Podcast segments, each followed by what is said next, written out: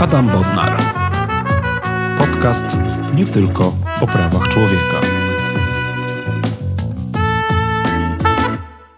Szanowni Państwo, drodzy słuchacze, nazywam się Adam Bodnar. To jest podcast nie tylko o prawach człowieka. Moją gościnią jest dr Aleksandra Gliszczyńska-Grabias. Pani doktor związana jest z Poznańskim Centrum Praw Człowieka Polskiej Akademii Nauk. Jest badaczką kwestii dotyczących mowy nienawiści, a w szczególności przeciwdziałania antysemityzmowi. Była przez e, rok na stypendium w Yale e, Initiative for the Interdisciplinary Study of Antisemitism na Uniwersytecie Yale. E, obecnie kieruje także programem litygacji strategicznej w kancelarii Dentons. Jest zaangażowana w liczne precedensowe sprawy sądowe. Jest laureatką wielu nagród naukowych, stypendiów, e, prowadzi liczne e, granty e, naukowe i badania w dziedzinie przeciwdziałania mowy, mowie nienawiści. Ale także chciałbym podkreślić, że jest współpracowniczką krajowych i międzynarodowych organizacji pozarządowych w Polsce. Myślę, że warto byłoby wymienić chociażby Fundację Helsińską czy Stowarzyszenie Otwarta Rzeczpospolita, a na świecie Radę Doradczą International Association of Jewish Lawyers and Jurists. Dzień dobry pani. E, dzień dobry. Chciałbym zacząć naszą rozmowę od e, kwestii, która jest przedmiotem pani specjalności naukowej, a mianowicie od wyjaśnienia, czym jest antysemityzm. Czy dysponujemy prawną bądź jakąś inną definicją antysemityzmu? A, no to jest y, y, właściwie w, w, rozmowie na temat antysemityzmu jedno z najtrudniejszych pytań. E, jak go definiować? Ja bardzo lubię taką definicję, właściwie takie określenie, może nawet bardziej literackie, stworzone przez profesora Wistricha, e, wybitnego badacza, nieżyjącego już niestety badacza antysemityzmu, który nazwał antysemityzm najstarszą nienawiścią świata. I ja myślę, że w tym właśnie może i wręcz poetyckim określeniu e, dużo się zawiera. I różne dziedziny nauki definiują w jakiś sposób e, antysemityzm czy postawy antysemickie. Natomiast jeśli chodzi o prawo, to takiej jednej wiążącej definicji nie ma. Pewnie, pewnie i dobrze, ponieważ no, antysemityzm bardzo ściśle wiąże się z emocjami, a je definiować za pomocą języka prawnego e, jest niezwykle trudno i, i, i wręcz mogłoby być to szkodliwe.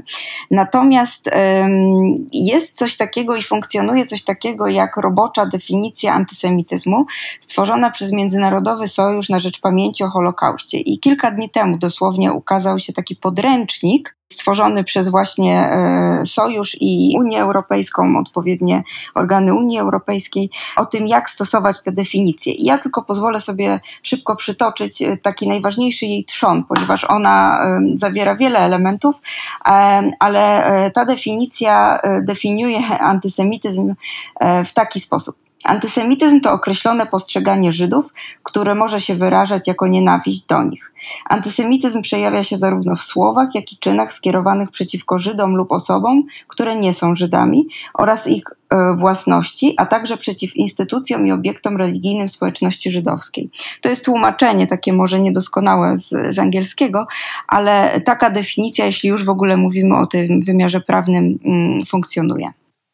Czyli pojawiają się na świecie próby definiowania antysemityzmu po to, aby być może pomóc y, państwom, pomóc, pomóc organizacjom pozarządowym, osobom, które są dotknięte, w tym, żeby sobie poradzić ze zjawiskiem. Ale czy te definicje mają przełożenie na polskie prawo? Czy w polskim prawie y, w jakikolwiek sposób y, osoby, które czują się dotknięte antysemityzmem, mogą być chronione? Tak, to znaczy ta konkretna mm, robocza definicja, o której wspomniałam, ona nie jest w żaden sposób wprost implementowana do polskiego porządku prawnego. Ona ma raczej właśnie służyć na przykład prokuratorom czy sądom przy analizowaniu, analizowaniu konkretnej sprawy dotyczącej działań czy słów e, o właśnie zabarwieniu antysemickim. Natomiast polskie prawo e, oczywiście takie przepisy zawiera, dzięki którym e, możliwe jest karanie czy też dochodzenie naruszenia naruszenia swych praw przez osoby, które stały się ofiarą antysemityzmu. I tak na przykład mamy różne mm, przepisy prawa antydyskryminacyjnego, które zakazują dyskryminacji na tle etnicznym, rasowym, narodowościowym czy religijnym i pod to właśnie różne przejawy antysemityzmu mogą podpadać. Mamy też właściwe przepisy kodeksu karnego, w tym przede wszystkim artykuł 256, 257, które zakazują nawoływania do nienawiści czy znieważania na podstawie czy na tle właśnie czyjejś przynależności rasowej, etnicznej czy, czy religijnej. Więc takie instrumenty w prawie polskim oczywiście istnieją. E, jak zwykle e, głównym problemem jest praktyka ich stosowania. A na czym polega problem e, praktyczny? No bo można by powiedzieć, że skoro mamy takie, a nie inne doświadczenia historyczne, mhm. skoro tyle osób padło ofiarą nienawiści na tle właśnie antysemickim, no to przecież te przepisy powinny być poprawnie stosowane. W czym jest takim, w takim razie problem? Hmm. No to pytanie też sobie zadajemy od dawna. Było ono podejmowane między innymi właśnie w, w, jednej z publikacji, w których pan profesor również miał swój artykuł. E, to była publikacja Stowarzyszenia e, Otwarta Rzeczpospolita o tym, jak prokuratorzy właśnie e, interpretują te przepisy w sprawach dotyczących antysemityzmu. I już wówczas, a było to pewnie ponad 10 lat temu, te problemy były, były podkreślane. Myślę, że tutaj mm, jest szereg kwestii.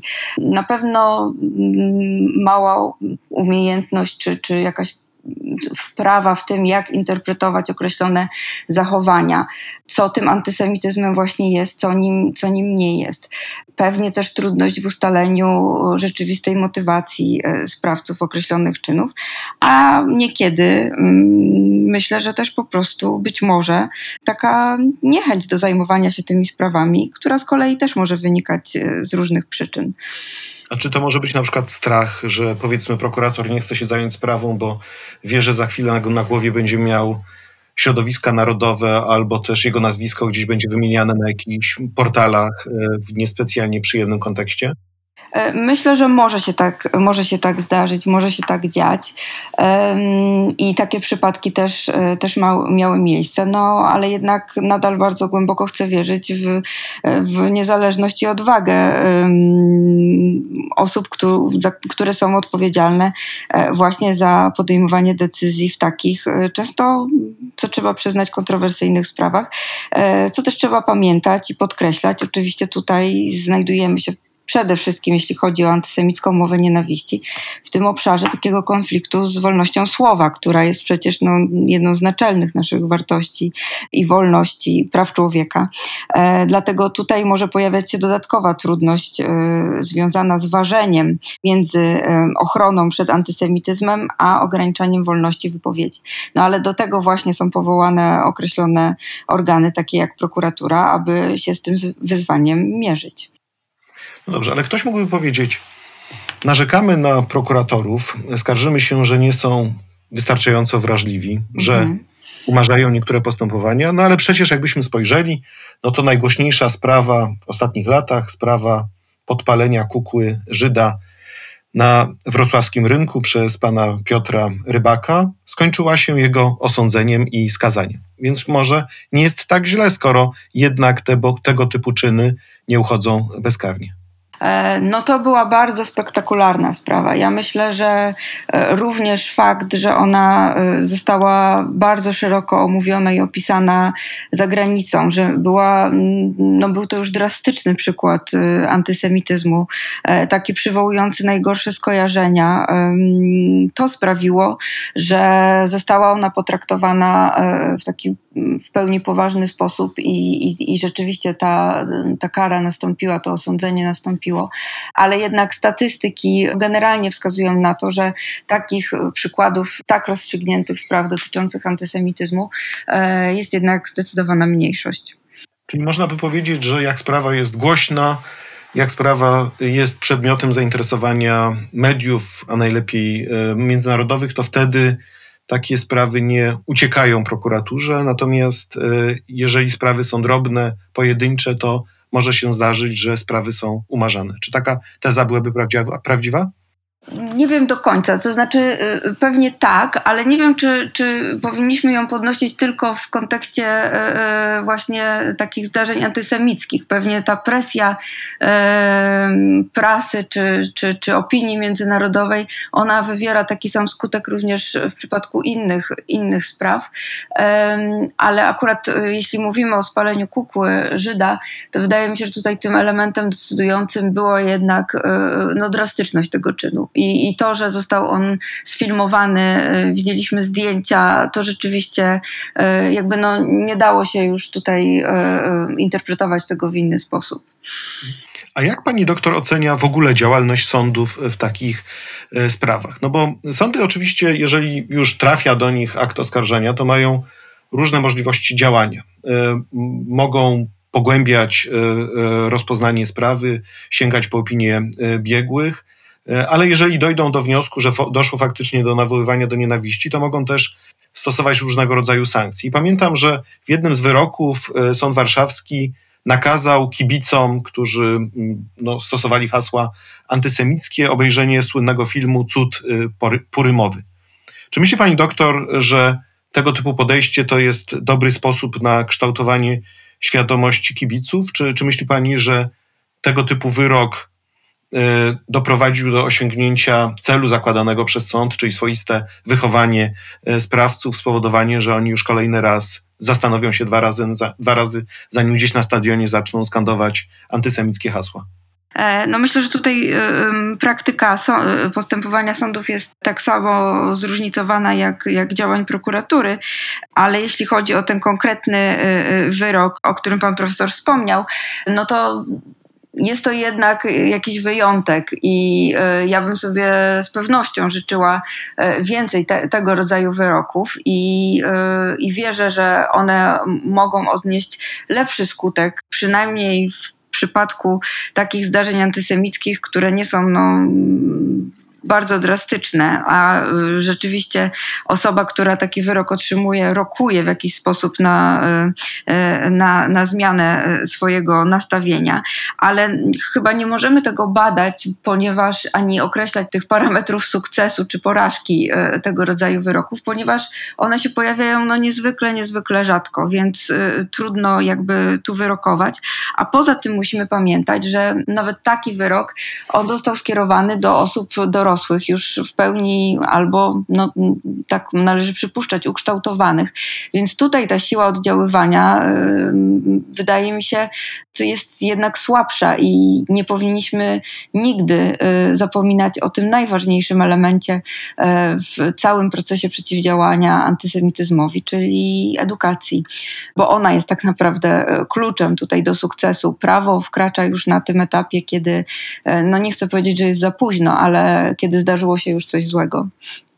Czyli tak naprawdę nie tyle chodzi o to, żeby reagować poprzez działania prokuratury i sądów, tylko podejmować e, działania edukacyjne, które no, uświadamiają e, młodzież, e, społeczeństwo, żeby po prostu do tego typu przestępstw nie dochodziło. No ale jeżeli zastanowimy się nad edukacją i przyjrzymy się polityce polskiego rządu, no to widzimy, że polski rząd bardzo mocno akcentuje w ostatnich latach kwestię polskiego wkładu w ratowanie ofiar Holokaustu. E, I mam wrażenie, że czasami, jeżeli próbujemy dyskutować o takich, powiedziałbym, bardziej ciemnych czy mrocznych e, aspektach e, Holokaustu, to ta dyskusja jest ograniczona. Czy to jest dobry klimat do dyskusji, do mm, faktycznego kształtowania postaw wśród młodego pokolenia? Jak pani doktor uważa? Nie wiem, czy kiedykolwiek był to dobry klimat. E, na pewno mm, jest to temat ogromnie trudny i kontrowersyjny, i myślę też, że pod, jakby podkreślanie właśnie tych elementów i akcentowanie ich dotyczących Polaków ratujących Żydów e, podczas Holokaustu i właśnie sprawiedliwych wśród narodów świata jest ogromnie ważny, bo jeśli zacznie się od takiego mm, pozytywnego elementu i pokazania i wykazania tych heroicznych i pozytywnych postaw, postaw jako takiego modelu działania i, i odniesienia się też do, do osób pochodzenia żydowskiego, to wydaje mi się, że to może przynieść dobry skutek.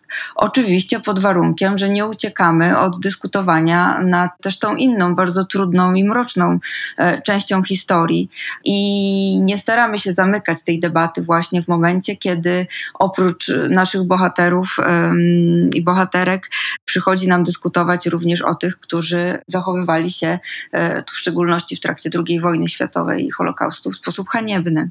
Więc e, ta edukacja, żeby rzeczywiście przyniosła skutek, musi być e, no, oparta na prawdzie, mówiąc tak naj, najogólniej i, i, w sposób najprostszy. Ale czy to w ogóle w Polsce jest teraz możliwe? No bo przecież mamy takich naukowców jak chociażby pani profesor Barbara Engelking. Mamy takich naukowców jak profesor Michał Bilewicz czy pan profesor Grabowski, który e, akurat nie mieszka w Polsce, tylko e, za granicą i mam wrażenie, że nie mają łatwego życia w Polsce, kiedy starają się tak dość, powiedziałbym, odważnie i mocno e, zajmować tematami związanymi z Holokaustem czy z walką z uprzedzeniami. No, to znaczy, trzeba podkreślić, e, że zarówno e, profesor Bilewicz, jak i profesor Engelking i profesor Grabowski, ich wolność słowa nie została ograniczona e, czy zatrzymana w jakiś sposób przez państwo, przez rząd, ponieważ te problemy prawne i sytuacje, w których się znaleźli, bo przypomnijmy, że zarówno profesor Bilewicz, jak i profesor Engelking i profesor Grabowski zostali pozwani o naruszenie dóbr osobistych określonych osób w związku ze swoimi wypowiedziami naukowymi dotyczącymi w sposób bardziej lub mniej bezpośredni właśnie Holokaustu, no to jednak przeciwko nim złożono pozwy cywilne, prywatne. I e, każdy może taki pozew e, złożyć, jeśli czuje się, jeśli czuje, że jego dobra osobiste zostały danymi wypowiedziami czy publikacjami e, naruszone. Natomiast na pewno jest generalnie taka atmosfera, w której pewnie coraz więcej e, osób, e, naukowców zastanawia się, również tworzona przez, przez tego rodzaju pozwy, czy na pewno warto podejmować takie trudne tematy, ponieważ trzeba liczyć się wówczas e, z możliwymi konsekwencjami prawnymi. Ale chciałabym też podkreślić, że profesor Bilewicz wygrał sprawę w pierwszej instancji e, i pozew przeciwko niemu został, został oddalony. Została złożona już apelacja, więc ta sprawa będzie się toczyć. E, natomiast jeśli chodzi o e, sprawę profesora Grabowskiego i pani profesor Engelking, którzy z kolei zostali pozwani w związku z treściami, które się ukazały w ich książce Dalej jest noc, tutaj wyrok sądu w pierwszej instancji zapadnie 9 lutego. Prawnicy mówią, że jeżeli pojawiają się tego typu działania ze strony osób prywatnych albo innych instytucji, które pozywają, to tworzy się wtedy tak zwany mrożący skutek. Tak? Mhm. Czyli, że nie chodzi o to, że ktoś czegoś nie może zrobić, tylko tak naprawdę dwa razy się zastanawia, zanim coś zrobi. Czyli przykładowo, jeżeli mamy historyka, który chciałby się zajmować mm, Holokaustem, to może sobie pomyśleć, ok, to może sobie daruję ten temat, może są inne, ciekawsze mm, epo, epoki historyczne, e, którymi się zajmę, a tu dzięki temu przynajmniej będę miał e, święty spokój i nie będę gdzieś tam nękany e, i ciągany po, e, po sądach.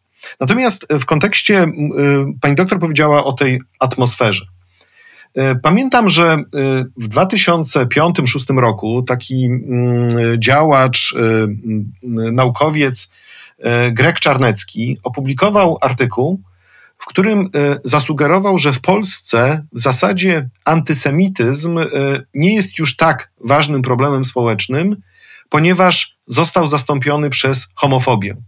Że tym wygodnym wrogiem przestali być Żydzi, ale staliły się osoby LGBT, osoby homoseksualne, biseksualne i e, transpłciowe. Czy w Pani działalności e, i w Pani obserwacjach można dostrzec e, tego typu podobne, podobne wnioski, czy też być może jest to jednak teza nadmierna?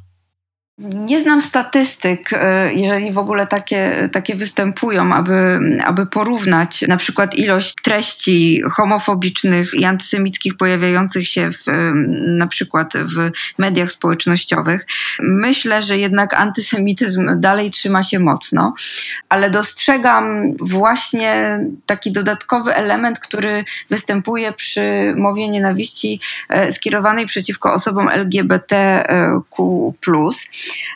Jest to element wejścia tej, tej narracji, często nienawistnej, przepełnionej pogardą, do takiego głównego nurtu, głównego dyskursu publicznego. I tego ja w przypadku antysemityzmu w Polsce już nie dostrzegam. Wydaje mi się, że albo nie w, nie w takim natężeniu, że oczywiście są, są wyjątki i, i zdarzają się takie wypowiedzi i takie, takie mm, antysemickie, czasem skrajne wręcz treści, no również y, na przykład w telewizji publicznej.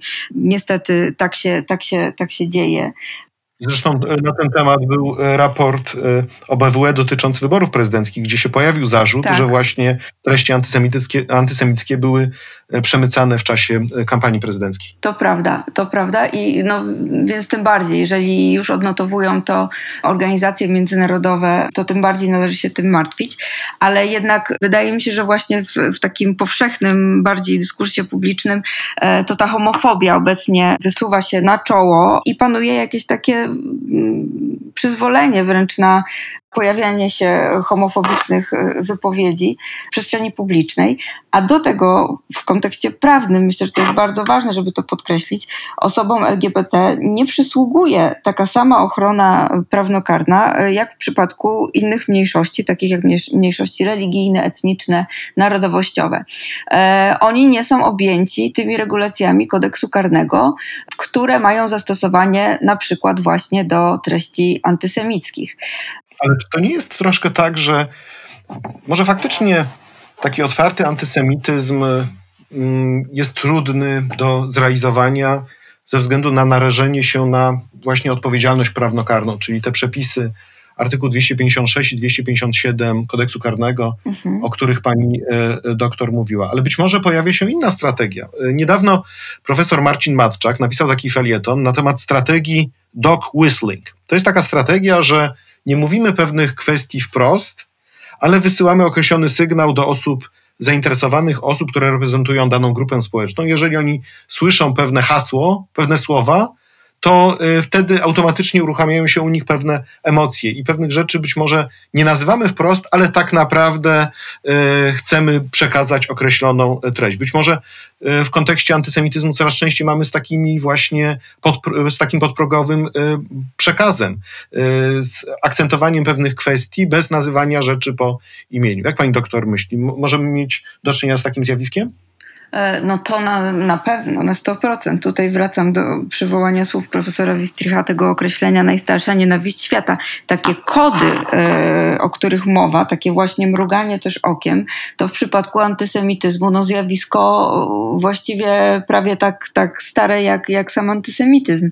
E, więc, więc na pewno te różne teorie spiskowe, które się pojawiają, mówienie o tym, że no wiadomo, która grupa rządzi światem, chociażby takie takie określenia. To wszystko jest e, element e, zakamuflowanego, ale, ale jednak antysemityzmu, więc e, na pewno takie zjawisko występuje. No i, i czy właśnie to nie jest trochę tak, że gdzieś właśnie mamy ten ukryte, um, ukryty antysemityzm, ukryte emocje. Natomiast jak się zdarzają takie historie, jak na przykład przyjęcie nowelizacji ustawy o IPN, a następnie protest ze strony zarówno Izraela, jak i e, Stanów Zjednoczonych, to nagle odkrywamy, że jednak ten antysemityzm e, istnieje. Bo ja takie miałem wrażenie, jak właśnie e, dwa lata temu toczyła się debata, no to już będzie trzy lata temu, debata na temat uchwalenia tej nowelizacji ustawy o IPN. No tak, już dokładnie trzy lata. Rzeczywiście ten czas bardzo szybko, bardzo szybko leci. Końcówka stycznia 2018 roku. Tak, to było w, w przeddzień Międzynarodowego Dnia Pamięci o Holokauście. Tak, wtedy rzeczywiście nastąpiła, nastąpił taki wręcz wybuch e, e, różnych e, zachowań, postaw, wypowiedzi antysemickich. To pokazało, że właśnie gdzieś tam wewnątrz to wszystko pewnie się dalej kotłuje i, i, i wybrzmiało. I to był taki, taki moment, czy element y, zapalny, właśnie uchwalenie ustawy, która z kolei y, chyba nakazuje zadanie takiego pytania albo stwierdzenie, no właściwie dlaczego, mm, dlaczego do tego doszło. I, i, I było to właściwie wiele hałasu o nic, ponieważ nie słyszymy o sprawach, które miałyby mm, podstawy w, w, w znowelizowanych przepisach ustawy o IPN, które, które wówczas uchwalono, później kolejny raz znowelizowano w czerwcu 2018 e, roku. Jakby żaden taki efekt prawny nie nastąpił, ale na pewno nastąpiło wzmożenie e, wypowiedzi antysemickich i wzmożenie tego efektu, tego chilling efekt, e, efektu mrożącego o którym była już dzisiaj mowa, bo mm, pewnie część osób y, nie do końca świadomych, y, czy już w tym ogólnym bałaganie, który się w pewnym momencie wytworzył w, w, w toku tych kolejnych nowelizacji, może sobie myśleć, że podejmowanie tematów y, dotyczących Holokaustu i, i mm, polskich zachowań, czy zachowań określonych Polaków wobec Żydów w trakcie II wojny światowej jest zbyt niebezpieczne, chociażby na przykład, żeby podejmować ten temat w trakcie lekcji historii. Więc no, ustawa, e, nowelizacja ustawy o IPN to duży, osobny, osobny temat i pewnie warto go też z różnych innych perspektyw niż tylko stricte e, prawne analizować. E, wtedy pamiętam, biuro rzecznika zamówiło taki kompleksowy raport który został przygotowany przez Centrum Badań nad Uprzedzeniami Uniwersytetu Warszawskiego i właśnie e, w tym raporcie badacze z uniwersytetu wskazali, że no nastąpiła taka niezwykła erupcja właśnie zjawisk e, o charakterze e, antysemickim, a później jak już można powiedzieć ta debata się uspokoiła, no to można powiedzieć sytuacja wróciła do względnej normalności, aczkolwiek jednak miało się takie wrażenie, że, że jednak coś się w Polsce popsuło, że coś, e, że, że pewne zjawisko, które chyba mm, było e, niedoceniane, na powrót e, wróciło do debaty i wydaje mi się, że po tej całej historii znacznie łatwiej jest promować także ten ukryty przekaz antysemicki. Natomiast skoro mówimy o rocznicach, to Zbliża się nam 76. E, rocznica wyzwolenia Auschwitz.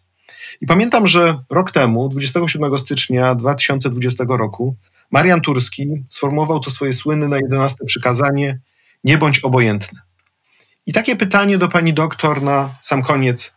W jaki spo sposób współcześnie można nie być obojętnym na zjawisko antysemityzmu i co, co każdy z nas mógłby zrobić, aby temu przeciwdziałać?